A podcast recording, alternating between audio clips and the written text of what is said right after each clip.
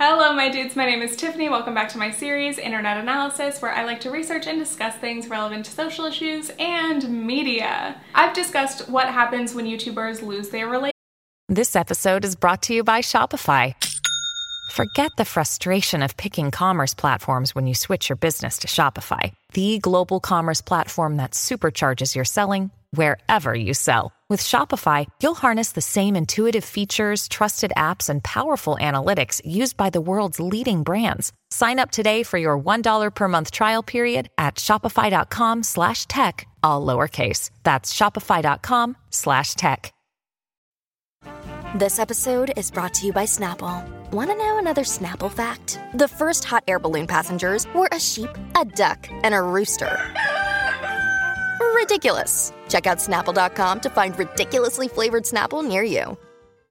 ability and why some popular YouTubers stop uploading. So today I wanted to continue this discussion. What happens when YouTubers pass their peak? What happens when they're not relevant anymore? So in this video, I want to discuss the psychological, financial, social, personal, professional impacts of the roller coaster that is being a YouTuber, especially as your job. First, let's discuss the psychological impact of fame and losing it. Many people dream of being famous. Imagine the money, the connections, the opportunities, the adoring fans. When I was a little kid, I wanted to be a pop star like Britney Spears. And then a couple years later, I wanted to be a teacher. Then in 2007, I started my first YouTube channel and I've been making videos ever since. By the time monetization came around, my new dream job was to be a YouTuber. And many kids these days want to be YouTubers or TikTokers influencers in general. Now, is that a bad or harmful thing for young people? There's so much to be said about that that I can't get into in this video. I think the closest thing we have to compare this to is the experience of being a child star, especially considering that many content creators become famous at a relatively young age. But these are not the only careers that have this kind of expected expiration date. For child stars, you have a limited time of being considered cute and precocious. For athletes, you only have your prime physical body for a number of years, and an injury could end your career at any second. For models and actors, you might age out of the industry by like 30, and then you're not booked for jobs anymore. Musicians, you might be a one hit wonder. You never know. So, especially I think as YouTubers, you'd have to be kind of delusional to think that you will be popular and relevant forever. We are all acutely aware that the clock is ticking. Someday the sponsorship offers and opportunities will dry up. Your views and likes will dwindle. How long will this last? And what are we gonna do when this career is over? That's what today's video is about, baby. And before I jump in, I have an exciting announcement. I am actually finally launching my Patreon. I've kind of talked about this and I've been planning it for a long time. If you watched my video about why popular YouTubers stop uploading, I mentioned in there that Patreon can be a really great space to create a smaller, more intimate, tight-knit community and then I realized, oh, I want that. So if you would like to check out my Patreon, there are all of the different tiers and benefits listed there, whether you would just just like to financially support because you like my content, by the way, thank you so much. If you want any kind of bonus content, I'm gonna be doing some behind the scenes videos and like responding to comments, things like that. And I'm also gonna be doing monthly live streams on certain tiers. So again, if you would like to check out my Patreon, please do. The link will be in the description. I am just so excited to be able to get to know more of you because, you know, the comment section can be a busy place. I would like to connect some faces to these usernames. And again, whether or not you would like to or are able to contribute to the Patreon, I appreciate you so much just for watching this. So my endless gratitude. Thank you for the attention. As we're talking about in this video, I know it's a limited resource, so I appreciate all of it.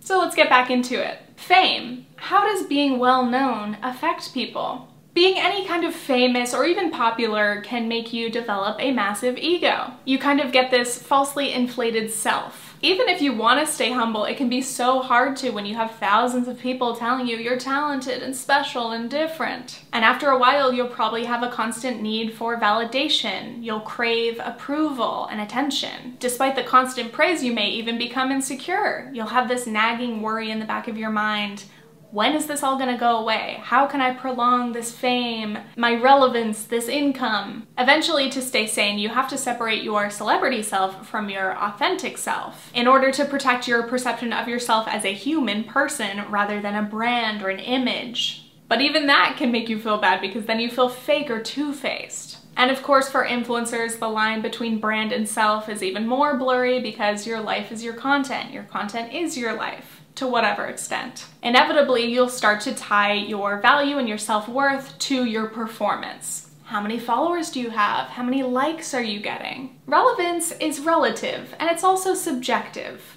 Someone can be massive in one corner of YouTube and yet completely unknown by other YouTube viewers. What is Dream? I don't know. But now millions of their fans may hate me for even asking that. And in mainstream or traditional spaces, it's even more distinct because very few YouTubers are household names and usually the ones that are, are kind of the worst. So anyway, as a creator, your own relevance is based on your audience or community's perception of you. You might assume that a creator is the most relevant when they hit their highest subscriber count, but they probably feel the most relevant when they're growing the fastest. When a creator is on the rise or blowing up, they might be considered very relevant in their genre at that moment. They're the hot new thing. The algorithm is in your favor, you're gaining way more subscribers than usual, maybe a lot of other creators are starting to watch you and recommend you. Congrats, you're relevant! For now at least. Unsustainable growth. Whether you have a thousand subscribers or 10 million, creators have always been able to tell when their channel is doing well or average or not so great. But the YouTube Creator Studio really cranked the pressure up to 100 with brutal, in-your-face analytics that are practically impossible to escape or ignore. This tool is supposed to help creators see what works for their channel and what doesn't. It ranks your last 10 videos, comparing how many views they've gotten in a certain time period and other metrics like watch time and average view duration. Number one videos get virtual confetti. Honestly, the high rankings can feel so satisfying for a minute and the low rankings can make you literally want to quit YouTube. The Creator Studio encourages constant growth. Ideally, every video would be ranked 1 out of 10, meaning that each video is performing better than the last, but that's just not sustainable. If you're not always improving, you're doing bad. It's a flop. By the way, Amanda Mariana made a really great video about this and how focusing on these kind of metrics can really interfere with your creative process, so check out that video if you're interested. The frustrating thing is we individually adjust to higher and higher numbers. Like a few years ago, if my videos were averaging 10,000 views each, that would have been amazing. But now, if one of my videos only hits 100,000 views, it's a flop in my mind. It's so warped. Your channel is dying. Let's discuss the downward slope of the roller coaster that is YouTubing. Again, we all know that our popularity won't last forever, but still it's very hard to accept once it starts declining. YouTube channels typically die a slow, painful death over a number of years. At first, your growth will stagnate, then maybe your views will start dropping, maybe you're getting less comments, less engagement than usual. But hey, maybe it's just a bad month. Then you realize you're no longer gaining subs each month, and actually every time you upload, you lose subscribers. Now again, because YouTubing is a roller coaster, it's normal to have slow periods or even times of negative growth. Your social blade can be in the red, bad, but we can always turn things around, right? Like this has happened before. Things were slow and, and then we got that one video picked up by the algorithm and things were great. Aside from all of that, I think the creator studio and our high expectations for ourselves can really warp our perception of what success is. And not just for creators, but for viewers as well. Let's say a channel is averaging 100,000 views per video. That's a successful channel, right? Well, our perception depends. If that channel has 50,000 subscribers, that's amazing. But what if they have 5 million subscribers? Now that 100,000 views seems low. Kind of embarrassing, actually. I think many of us still look at that view to subscriber ratio, even though subscribers really don't make that big of a difference on YouTube, aside from like notifications, hit that bell. I'm not good at that call to action. But anyway, a low view to subscriber ratio makes us go, oh, dying channel. Now I want to mention Sarah Hawkinson, who made a really great video recently about what it's like to expire on YouTube. That's how she put it. She's been on YouTube for a long time. She's had her ups and downs with her channel and her video came out as I was in the middle of writing this one, so I was like, thank you, very relevant. But also, I've always loved Sarah's videos. I've been watching her for years, and I think it's just a really graceful response to reaching this point where she's ready to take a step back from YouTube for the first time in a long time, which is It's a big move. And then the videos that I wanted to do, the ones that I had fun doing, were not favored by the algorithm and they were not favored by you, the viewers. And that's okay. I can't ignore the fact that people liked my videos more when I talked about controversy and negative things. And I don't want to do that anymore. Again, I have a beautiful small community of you that are so supportive and I love you so much and I'm so grateful. And I'm not trying to focus on the negative. This is the reality. And I have other things that I would like to move on to in my life. And I feel like this is the one thing that I need to sacrifice in order to do that. Embarrassment, shame, denial. Regardless of how high your peak was, it feels shitty to be past it. If your videos are underperforming, you're losing subscribers. You may feel like or be seen as a flop, a has-been, irrelevant, old news, a dead channel. Yes, this is the negative self-talk that I tell myself if I even have a video that I slightly dislike, so very healthy mindset. And if you're doing whatever you can to stay afloat, you may be called a sellout or desperate. YouTube is a public platform, so it's not just how you feel about yourself, it's the awareness that other people can see what you're doing and how you're doing. There can be a lot of shame and embarrassment involved or self-consciousness. And again, if you have tied your self-worth and value personally and professionally to these numbers, once they start declining, how you feel about yourself and your work starts declining. You start devaluing that. It's not just that your channel is not doing well, you're not doing well. I can say personally, if I post a video that is not my best, I know that maybe it's not the best topic or I could have done something different, I feel like shit. I call myself a flop on a weekly basis. And that's something that's really hard to deal with. It sucks to, to have that negative self-talk and to not feel confident in your work. I think my thing is like I want my subscribers to love every video that I make and think that it's thoughtful or at least thought-provoking in some way, interesting. And so if I think that I have made something below those standards, then I'm just like, wow, you're a disaster, a disgrace. So maybe I should be nicer to myself. Let's discuss the financial impact. We traditionally imagine that careers should have a steady upward trajectory. You keep working hard, you're gonna get promoted, you're gonna get raises, you're gonna earn more money over your lifetime of your career. Now, of course, it's become increasingly rare for people to have this situation where you work one job your entire life, work your way up the ladder. It's a lot more normal these days to change jobs or industries, but I still think we envision the idea that we should earn more money as we get older. For content creators and influencers, you may earn the highest income of your entire life during your teens or your 20s, which is a double-edged sword because on one hand, hell yeah, you're making money. On the other, you're peaking early. And this is similar to other careers such as acting, modeling, pro athletics, if you peak in this way so early on, it can feel like the rest of your life is going to be meaningless or not as important or significant or impressive as you were when you were young. And also so often we see those like trashy clickbait articles that are like, look at these famous people who went from riches to rags, from billionaire to bankruptcy. There's definitely an element of schadenfreude,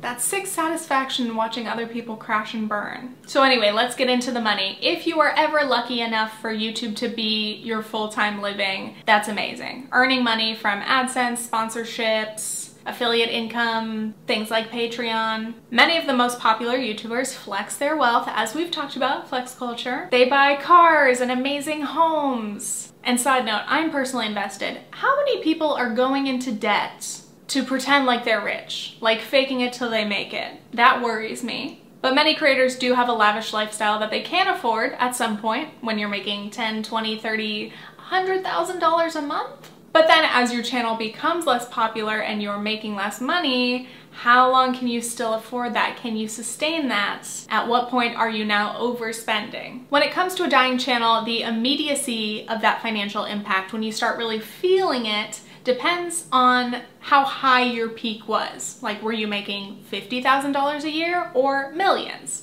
Obviously, there's gonna be a big difference in the amount of like wiggle room and flexibility you have as your income starts declining. And again, channels die slowly over the course of years typically, so you do have time to make adjustments to your lifestyle. It's not too abrupt usually. But if you were barely making ends meet before at your peak, you're not gonna have that wiggle room when your income starts declining. Something I find really interesting is like when I hear people calling certain YouTubers, you know, a dying channel or a flop.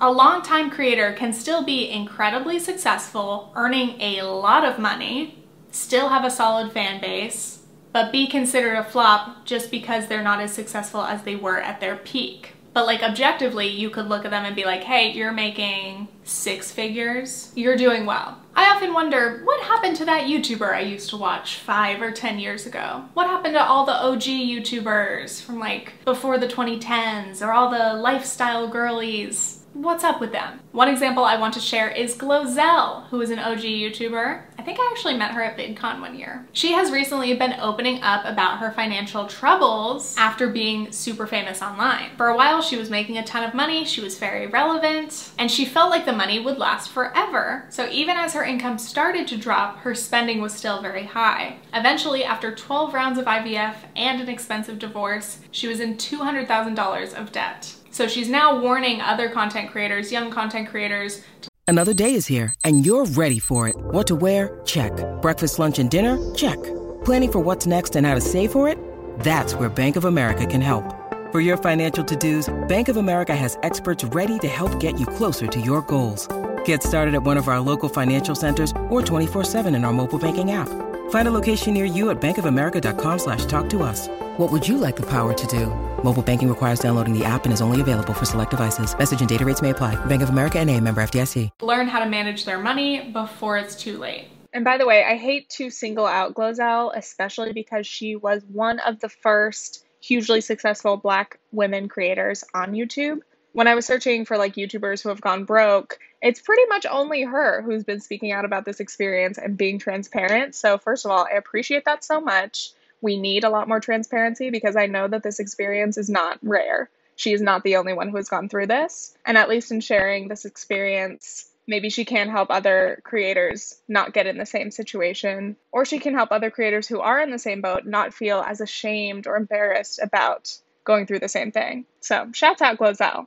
We are rooting for you. I do worry about all of these young YouTubers and people who are getting so much money so easily and they do expect it to last forever. If you keep your lifestyle manageable and you live below your means, yada yada yada, you'll be in a good position. Acting like I'm the financial diet or something. When YouTube slows, do you stay or move on? Deciding when to leave YouTube, if at all, is very hard. Do you wait until you have to leave because you can't financially support yourself with YouTube alone anymore? Or do you leave when you want to because there are other things that you'd like to pursue? Of course, it doesn't have to be all in or out. You can stay on YouTube in a more casual way. But I think first of all, it's important to ask, are you even enjoying it anymore? Because yes, once YouTube turns into a job, it's very easy to like forget that that's an option. But that is an important and valid question. Is this something you actually want to be doing because there are other things in the world.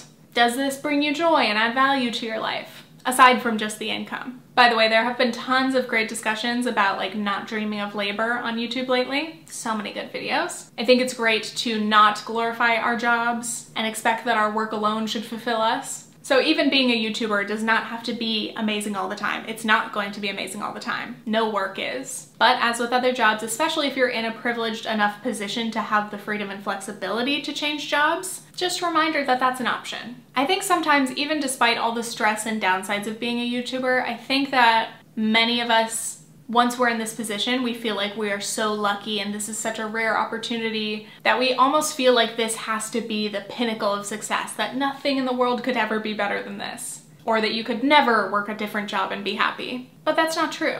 So now I want to specifically talk through these different options of what you can do whether you decide to stay on YouTube or if you would like to leave.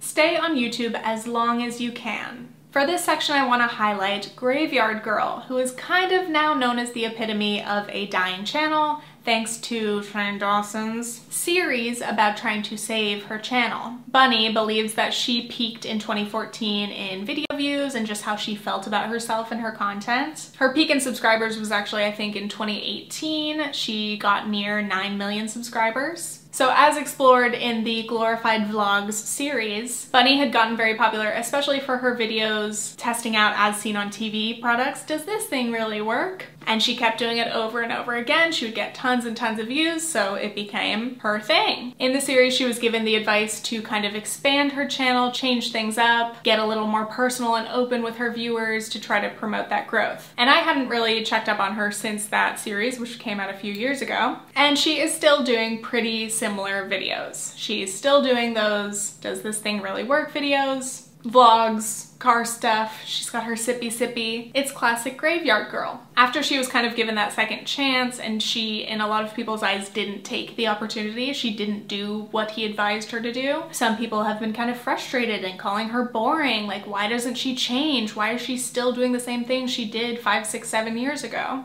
And she said basically, her life and her interests have not changed, so her content hasn't changed. And it's funny because I kind of had that same reaction when I went back to check on her channel. I was like, come on, Graveyard Girl. Why aren't you changing things up? You've gotta, you know, do something if you want to survive on YouTube. But my friend Catherine helped me question that when I told her about this. Like, why am I having that reaction? Why is it not just okay for her to continue doing what she wants to do? It's her choice to be on YouTube. It's, it's her choice to make whatever content she wants to make. If viewers want to stay or go, that is also their choice. But that's the, the name of the game, I guess. On the other hand, if you do want to adapt and evolve, how can you revive a dead channel? How can you pursue a comeback? Typically, the advice that we're given on YouTube is that you always have to keep changing because YouTube changes and the audience changes, and so you've got to change, you've got to adapt to stay alive. You can't keep making that same boring, stale content forever. I mean, honestly, you will probably have this loyal group of followers who will watch you no matter what, and actually, you'll probably have viewers who love that old content. Sometimes viewers don't like seeing creators change because they like what they used to know you as. But typically when it comes to the advice on how to grow your channel, that is the recommendation, that is the advice. You've got to change things up. You've got to look at what's trending, what's popular, what styles of videos.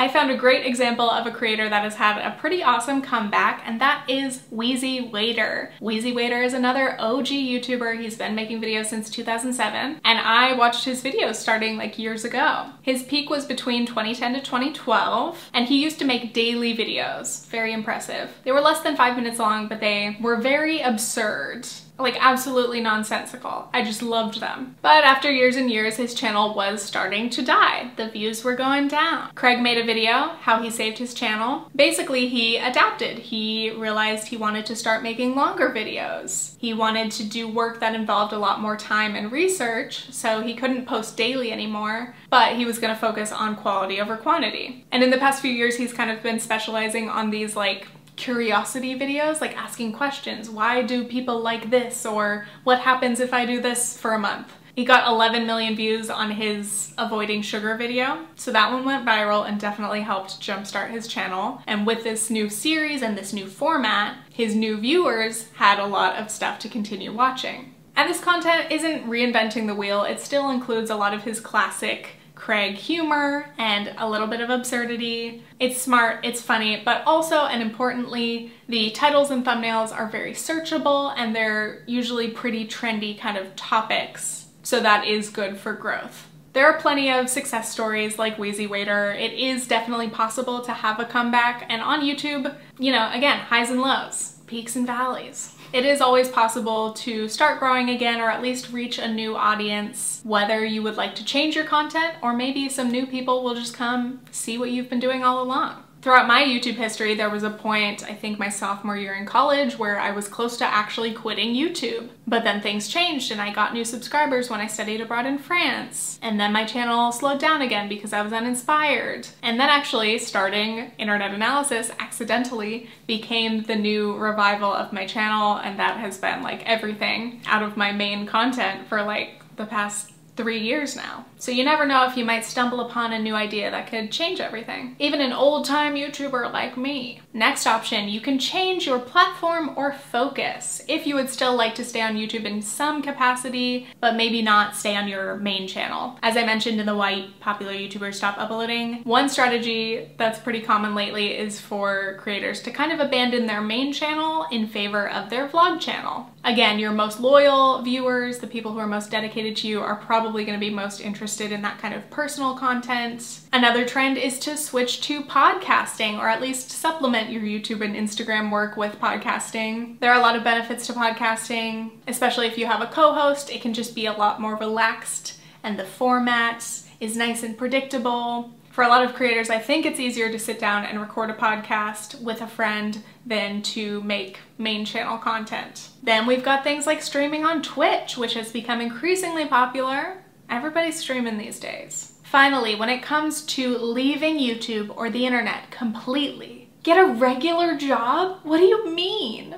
Among YouTubers, there can be this kind of fear or rejection of the idea of getting a regular job. It might be that we feel like we're too special, too creative, too free to work that nine to five or service job life. And full-time YouTubers do get used to a lot of freedom. You work for yourself. You get to dictate your own schedule, your own time off. You're probably earning a much higher income than you would be at a typical salaried job. So I don't think I've even mentioned this yet, but yeah, being a YouTuber is a very rare and very privileged position. Let me always emphasize that. Another aspect of this fear is that for some YouTubers, this literally has been the only job they've ever had. This is the only way they've ever earned money. Some literally don't know what it's like to work for minimum wage. And that can definitely warp your perception of what work is and what hard work is. YouTube is work, but it's a very, very different form of work than minimum wage jobs, service jobs, physical labor, customer service, retail. I want to give a shout out to Jonah Green. Jonah is a YouTuber that I've known for many years now,